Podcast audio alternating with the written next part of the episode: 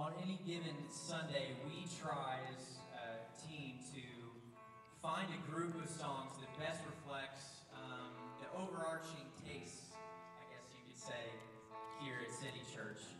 We try to fit that style weekly to try to hit every single demographic in a certain way.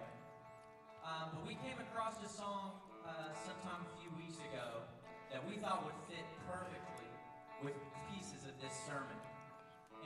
Know this song may not fit your taste, may not be something that you are used to listening to, maybe not something that you would listen to on your own, today I would encourage you to hear the lyrics, think about what they mean, and then as we talk about Samson today, remember those lyrics. This isn't a worship song. This isn't a song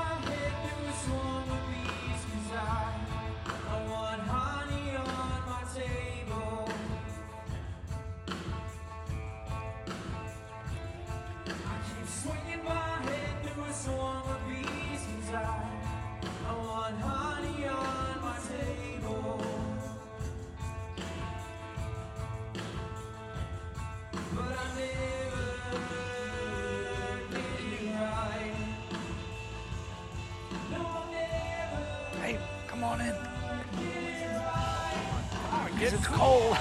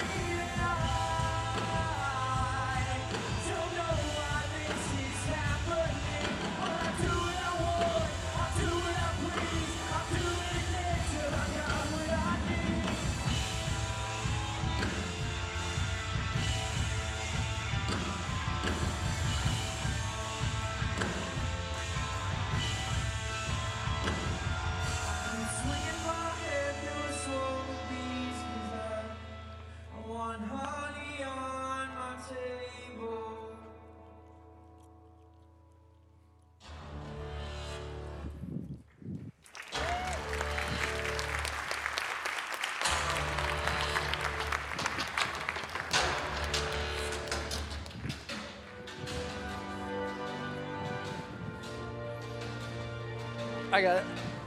Oh, sorry.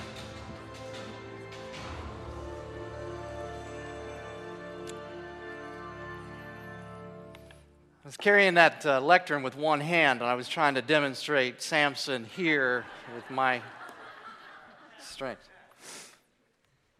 As Nate said, and as you can see from the video, we're in the second week of a series on the highly enigmatic Old Testament character Samson. And if you have a Bible with us this morning, like for you to turn with me into Judges chapter 14.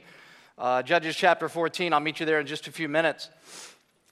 We live in a cultural moment in which there is a shocking amount of confidence that is expressed in our opinions, with often little more justification offered for that confidence than merely, I just think, I just feel. I mean, think Twitter, think Facebook, think social media in general, lots of opinions, very little justification other than, I just think, I just feel. And on the one hand, fair enough. Freedom of speech guarantees everyone the right to weigh in, to throw in their two cents, to offer an opinion. No quarrels with that.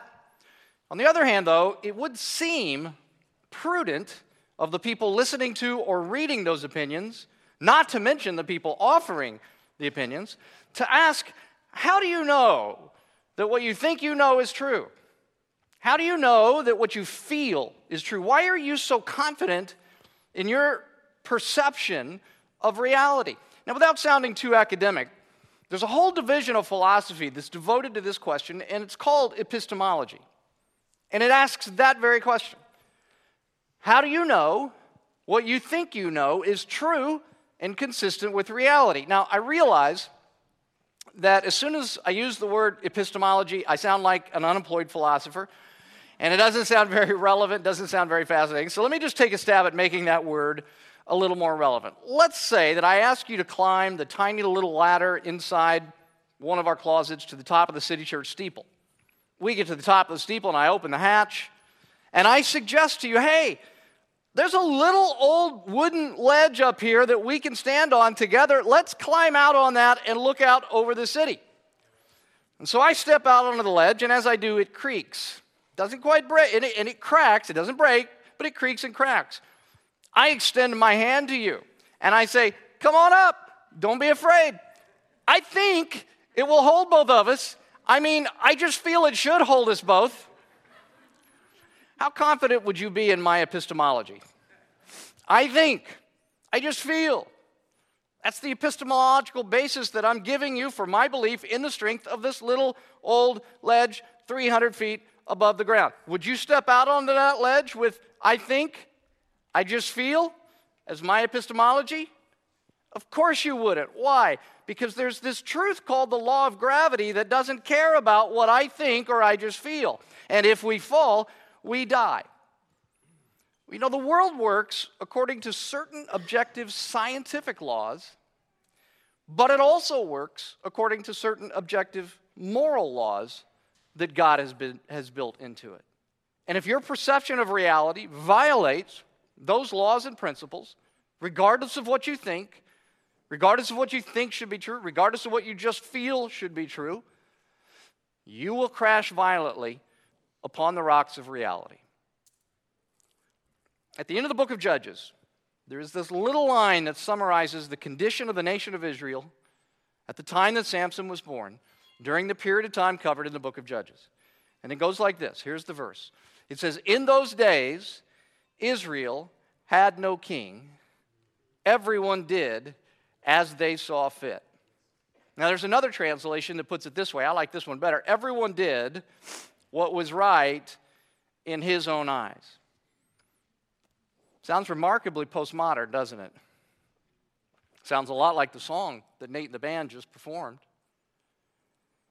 Sounds like a culture very much like our own in which people ignored God's objective truth about reality, and everyone just does as they just think, as they just feel is right. That's what they did in Israel. And as a result, the nation of Israel during the book of Judges is in chaos. They're living under the rule of the Philistine nation, and they are on the verge of national extinction. But as we saw last week, out of sheer grace, God intervenes and he announces the birth of Samson who will deliver Israel from the Philistines. Samson's birth was so auspicious, we saw last week. In fact, in many ways, it sounded like the birth of Christ himself. It's so auspicious that we're expecting greatness from Samson. But as we open chapter 14, a number of years have passed, and immediately there are some very real red flags with Samson. Let me show you. Verse 1, chapter 14. The text says that Samson went down to Timnah. Now, Timnah was a town about three miles from where Samson was born, and it was occupied by the Philistines. I want to read on. It says, Samson went down to Timnah, and he saw, note the word, if you have, if you have a way of noting it, note the word saw. It says he saw there a young Philistine woman. When he returned, he said to his father and mother, I have seen, note the word seen, I have seen a Philistine woman in Timnah. Now get her for me as my wife.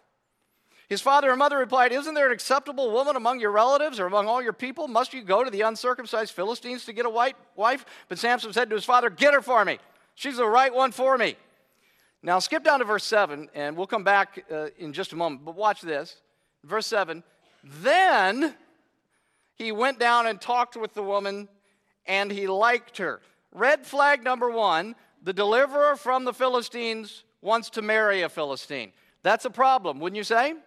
Yeah, red flag number one. Red flag number two. I highlighted the words saw and seen in verses 1 and 2 because they represent a recurring theme that we're going to see throughout all of Samson's story. Verse 1 says, He saw there a young Philistine woman. Then in verse 2, he tells his mom and dad, I have seen a Philistine woman, and he sends them to go get her for him, which was the custom back then, kind of, kind of how marriages were arranged. But notice something. He doesn't talk to her until verse 7. So he just sees her, thought she was hot, decides out of lust he wants her, and sends his parents to quote, Go get her for me, like she's a commodity that he's entitled to. His parents, who know his destiny, who know what the angel of the Lord said to them about who he was and about the fact that he was going to be a deliverer, they're incredulous. Uh, hey, Samson, uh, you know how we've told you since you were little that an angel appeared before you were born and told us that you're supposed to be the deliverer of Israel from the Philistines and all? Probably, Samson, if you're going to be a deliverer from the Philistines, you shouldn't marry into the Philistines. Not a good look, not a good, good plan. To which Samson responds with a childish temper tantrum No, I want her, get her for me. This is Israel's deliverer, people. And as we said last week, not only is, is Israel in danger of national extinction, but also God's plan to rescue the world through a Jewish Messiah, Jesus, is in danger. The future of Israel and the hope of the world depends upon this guy. And I'm going to tell you that night when his mom and dad climbed into bed, dad must have said to mom, We are screwed. I mean, seriously, all hope seems lost, right? Red flag number two the deliverer of Israel is a woman objectifying misogynist. Another way to put that is that the deliverer of Israel is Harvey Weinstein. That's a problem. Would you agree? That's a problem, but that's not all. Red flag number three. And this one's a little more subtle. In verse 3, when Samson throws his little temper tantrum and says to his dad, Get her for me, she's the right one, he uses the word, it's a Hebrew word, he uses the word yashar when he says that. In verse 7, when the text says that he finally talked to her and he liked her, same word, Yashar. And do you remember I told you a moment ago that the book of Judges ends with this? In those days, Israel had no king. Everyone did as they saw fit. Same word, Yashar. Red flag number three the deliverer of Israel is no different than the rest of Israel. He lives no differently. Israel goes after foreign gods, Samson goes after foreign women. He's just doing what seems right to him. Never mind God's plan for his life. Never mind God's law, which told Israel not to marry into pagan cultures, but to remain a distinct culture. Never mind what his parents tell him. Samson is going to do what he just thinks, what he just feels is right. And all hope seems lost here.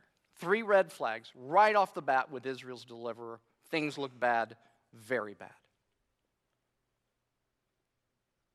But in the midst of these red flags, there's a glimmer of hope. Go back to verse 4. Verse 4. Samson's parents have told him, This isn't a good plan, son. Samson, of course, ignores that.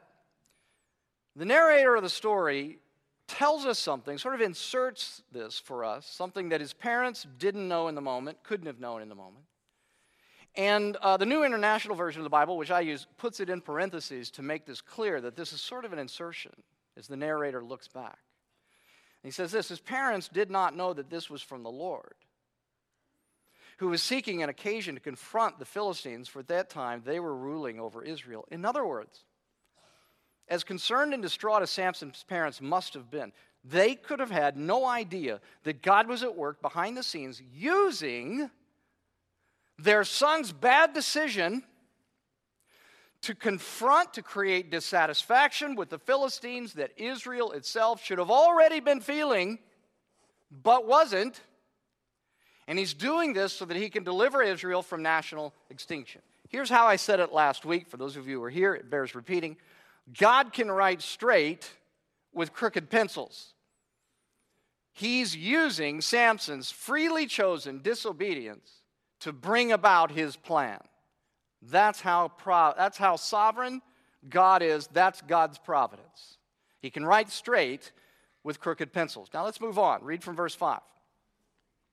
Samson went down to Timnah together with his father and mother. As they approached the vineyards of Timnah, suddenly a young lion came roaring toward him. The Spirit of the Lord came powerfully upon him, so that he tore the lion apart with his bare hands, as he might have torn a young goat. I, I kind of think that's a funny illustration. I mean, I, I, couldn't tear a young goat apart with my bare hands, but okay. Uh, but he told neither his father nor his mother. He told neither his father nor his mother, notice that, what he had done. Then he went down and talked with the woman, and he liked her. Sometime later, when he went back to marry her, he turned aside to look at the lion's carcass, and in it he, note the word. What's the word? Saw. He saw a swarm of bees and some honey. He scooped out the honey with his hands and he ate as he went along. When he rejoined his parents, he gave them some, and they too ate it. But he did what? Not tell them that he had taken honey from the lion's carcass. Now, why doesn't Samson tell his parents about killing this lion? Because listen to, listen to me on this. If a lion attacks me and I kill it with my bare hands, I'm telling everyone I know. Okay, why isn't he doing it? Well, here's the deal. If you were here last week, you may remember that before Samson was born, the angel of the Lord told his mom this said this, verse 5, chapter 13. You don't have to turn there, I'll put it up on the screen. It says, You will become pregnant, it's talking to Samson's mom, you will become pregnant and have a son whose head is never to be touched by a razor because the boy is to be a Nazarite, dedicated, dedicated to God uh, from the womb. Now, what's a Nazarite? Well, stick with me here for just a moment. God included a provision in the Mosaic law that he gave to Israel that if someone was so moved, like they could consecrate themselves to the Lord for a short period of time through what he called a Nazarite vow. And without going into all of the whys behind it, the vow included three things. This is just a temporary vow, by the way, for most people. It was a way to consecrate themselves to the Lord for a short period of time. Okay, it involved three things no strong wine, uh, excuse me, no strong drink like wine, liquor, that kind of thing. No cutting of the hair. And then, third, the person making the vow was never to be around a dead body during the time of the vow. Why never a dead body? Because God and death do not go together. The Mosaic law was teaching Israel that God is all about life. And death, you may recall, from the Garden of Eden is one of the effects of human sin. So they are never to be around a dead body during the time of this vow. Now, Samson, Samson was to be a Nazarite all through his life, not just for a short period of time, because Samson had been consecrated to the Lord by the Lord himself. Now, Samson wasn't wrong to kill the lion, but as a Nazarite, if Samson cared about his calling from God and if he cared about God's law, he would need to go through a lengthy restoration ritual provided in God's law if he had been, if someone had been around a dead body while they were taking the Nazarite vow. But Samson didn't want to do that. Samson got a woman on his mind. Taking time to go through the restoration ritual would have cramped his style, so he doesn't tell his parents because they would have made him do the restoration ritual. And to make matters worse, Later, when he returns to Timnah to marry the Philistine girl, notice verse 8 uses that pesky word again that keeps showing up with Samson. Sometime later, when he went back to marry her, he turned aside to look at the lion's carcass, and in it he saw a swarm of bees and some honey. Samson saw the, the honey and ate because it just felt right to him, even though he wasn't supposed to be near a dead body. Just like he saw the Philistine honey and wanted to marry her, even though he wasn't supposed to. Okay? He doesn't care.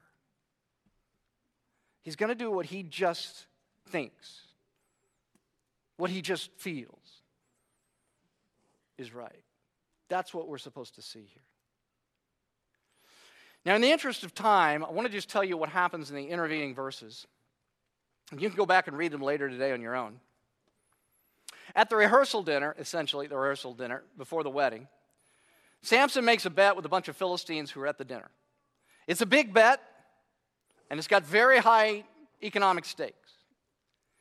And the bet essentially consists of this that he's going to tell them a riddle, and he says, I'll bet you that you can't guess it. You know, if you, if you don't guess it, I win, and there's economic stakes associated with. And if you do guess it, I lose, and I pay the economic stakes. stakes. And uh, the riddle that he tells them is found in verse 14.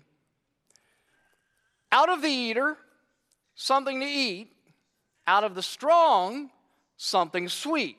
All right? Now, what's the answer? Well, he's talking about the lion, and he's talking about the honey from the lion, of course. Well, there's no way the Philistines could ever figure this out, but they don't want to lose this high stakes bet, so they go to Samson's fiance and they threaten her to tell them the answer to the riddle or they'll kill her family. So she cries and she begs Samson to tell her the answer. And she says, If you don't tell me, you really don't love me. Fine. After seven days of this, he finally says, Fine. And he tells her the answer, which she in turn tells the Philistines. And the Philistines come to him in verse 18 with the answer, and they do it in a very, very clever way. Here's what they say. Look at this. Verse 18 is very clever. What is sweeter than honey? What is stronger than a lion? Now, it kind of sounds like they're playing Jeopardy here. But this was a very clever, what was so clever about their answer was that not only did it answer Samson's riddle, but the answer itself was a riddle. Can you answer it? Can you answer it? Think about it now. What is sweeter than honey and stronger than a lion? Do you have the answer? Here's a clue. How did they get the answer to Samson's riddle? Samson was able to fight off the power of a lion, but what power was Samson not able to fight off? What is sweeter than honey and stronger than a woman? Somebody said, Oh. I said, I said woman. What's, what's, what's sweeter than honey and stronger than a lion? The allure of a woman. That's what Samson couldn't fight off. And the narrator is foreshadowing for us what Samson's demise is going to be. Anyone here ever heard of Delilah? That's still to come. Now, Samson, in response, being the romantic that he is and the champion of women that he is, replies in verse 19 If you had not plowed with my heifer, you would not have solved my riddle, my heifer. You get a sense of how he thinks of women? See? Now, before I tell you what happens uh, next, I, I, I just want to make this point, okay? I just want to stop and make this point for, for a moment. Because I think this is really important. God's solutions are not bound by human imagination. God's solutions to our problems are not bound by human imagination. Now, I don't know about you, but there are times that I find myself obsessing over solutions to the problems that life throws my way. They feel like riddles. I don't have an answer, I can't figure them out. And I get to obsessing over them, and, and, and because I can't imagine a solution, I conclude that there isn't a solution, that God could never solve whatever problem I'm facing, that He could never use it for good, that He could never come through. But let me ask you something who would have ever imagined that God would rescue Israel from extinction through the antics of someone like Samson. Who would have ever imagined that? I got a problem I want to give you, and I want to see what your solution is. Here's the problem New York City is one of the most secular cities in the world. It is arguably also one of the most influential. If you wanted to get the word out to the rest of the world through New York City that Jesus is king, how would you go about it? Like, how would you do it? What would be your solution? Feel free to talk amongst yourselves if you'd like to. How would you do it? How many of you would say, how many of you would come up with this solution? Let's use, I got an idea. Oh, this is a good idea. This is a godly idea. Let's use a bipolar hip hop artist who's the husband of a woman who got famous from a sex tape. How many of you would have come up with that solution? Now, watch this. A Twitter account called PopCrave tweeted this picture last week. It's a picture, if you can see the bus in the background, you may not be able to see it, but it says back there, Jesus is King. And it's promoting Kanye West's new gospel themed album. How many of you would have come up with that solution? And listen, I don't know what to think about Kanye West. I'm not here to vouch for him. Is he real? Is he a fraud? Is he a real believer in Christ? I don't know, neither do you. All I know is God used Conway, yes, Conway, Kanye West, sorry. Let me just say Jesus, that's easier. All I know is God used Kanye West to get signs up all over New York City that have been seen all over the world proclaiming the truth that Jesus is king. That's not how I would have done it. But by the way, I didn't get signs up all over New York City that went all over the world that said Jesus is king. If God can use Samson, why can't he use Kanye? And if God can use Samson, and if God can use Kanye, why can't he use you? His solutions to your problems, to my problems, are not bound by our imagination. Okay? I don't know what situation you're in. I don't know what problem you're facing. I don't know what trial you're in. I don't know what tribulation has come your way. All I know is the more you stew over it, the more hopeless you will feel because you can only come up with solutions that are limited by your imagination. Better to read Samson's story and repeat this to yourself. God's solutions are not bound by human imagination. Okay? Here's something else, though, that you really need to see from Samson's story. Samson does in the story what he just thinks, what he just feels is right in his own eyes. Decides to marry a Philistine woman. How does that turn out? Well, here's the end of the story. I'm just going to tell it to you. His Philistine fiancee tells her fellow Philistines the answer to Samson's riddle. You know that. They in turn go to Samson with the answer to his riddle, win the high stakes bet. We already covered that. Now, Samson gets furious, and in retaliation, he kills the Philistines who cheated. The Philistines' girl's father won't let him marry her daughter. And so, in anger, Samson burns the Philistines' fields. They then kill the girl he was supposed to marry. And in retaliation, he kills more Philistines. Here's how one commentator put it, working backward through this whole disaster. Here's how I put it. I'm going to put it up on the screen so you can read along with me because it's a little complicated. The Philistines want Samson. Do we have that slide? Here we go. The Philistines want Samson for slaughtering their own people. But he had done this because they had killed his fiancee. But they had done this because he had burned their fields. But he had done this because his father in law had given away his wife. But he had done this because Samson had gotten angry and left. But he had done this because his wife had given the riddle's answer to her kinsman. But she had done this to avoid being burned up by them. It's a downward spiral of death and destruction and degradation and chaos and despair because everyone in this story, including Israel's deliverer, is doing what they just think, what they just feel is right. When a character on your favorite television show, or when your favorite blogger or influencer, or your best friend, or whoever says about some moral issue, I don't think there's anything wrong with, or I just feel like there isn't anything wrong with fill in the blank. Do you ever ask, what's the basis for their opinion? What's the epistemological basis for their opinion? Because you see, God has revealed through the scriptures how He has wired reality. And hear me on this what you just think or what you just feel about morality just doesn't matter. The Bible stands in opposition to contemporary Western culture's narrative of individual freedom to define reality for ourselves. Reality is defined by God and revealed in the scriptures. And to live counter to reality is to invite chaos, despair, meaningless, hopelessness, addiction, broken relationships, destruction, and death into your life. That's what it is. And likewise, if you've come up with your own ideas of who God is based upon what you just think and what you just feel, you need to ask yourself, why am I so confident in my own perception of who God is? The, uh, the playwright George Bernard Shaw once wrote that God made man in his own image, and man has returned the compliment. You're playing a high stakes game when you try to shape God in your own image. God has revealed himself in the Bible, and hear me on this it doesn't matter what you just think or what you just feel about God. God is not defined by your perception of Him.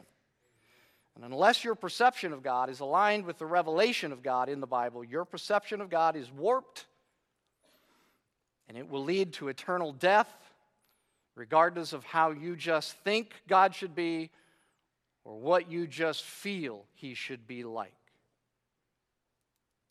The most important thing that anyone here in this room has to do today, this week, this month, this year, the most important thing that you have to do isn't whatever's on your to do list, I can promise you.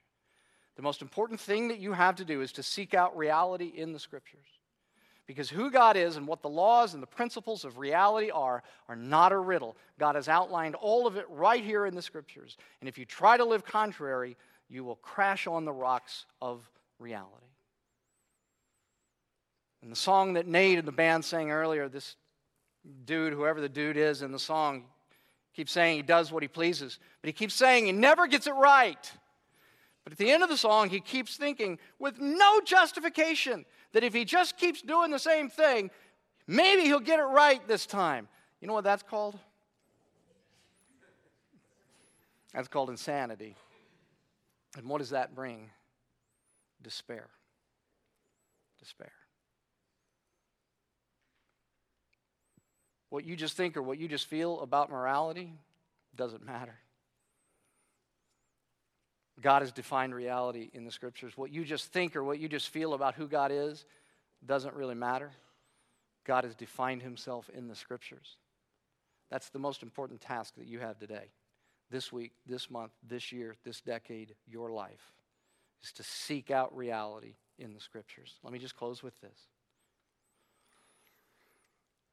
When we leave Israel's very flawed deliverer, Samson, in this passage of Scripture, he's knee deep in the blood of his enemies. That's how Samson will liberate Israel, by killing their enemies. But much, much later, another deliverer will come. And instead of being knee deep in the blood of his enemies, he's knee deep in his own blood. On the cross, Jesus fought his enemies by loving them into friendship through grace. And 50 days later, the very people who had put him on a cross are being baptized in his name. On the cross, Jesus changed how we deal with enemies and how we define power and strength. Power looks like sacrificial love, strength looks like humility, not pounding your enemies into the ground. Listen, if you want to know who God is and how God works and what He's about, Stop listening to yourself. Stop listening to your friends. Stop listening to your favorite blogger or influencer. And look at Jesus on the cross. That's who God is in all of his holiness, all of his justice, all of his graciousness, all of his forgiveness. Powerful enough to defeat sin, loving enough to die for you. And instead of saying, Father, destroy them, he said from the cross, Father, forgive them, for they do not know what they are doing. Think about that. They do not know what they are doing. When the Jewish people and the Romans put Jesus on a cross, it seemed right to them. It just felt right to them. They asked for the criminal, Barabbas, to be released and for Jesus to be crucified. But Jesus said that their perception of what was right and what was wrong was terribly flawed. Father, forgive them. They do not know what they are doing. Any chance the same could be said about you? In your perception of reality? Would you bow your heads with me for prayer?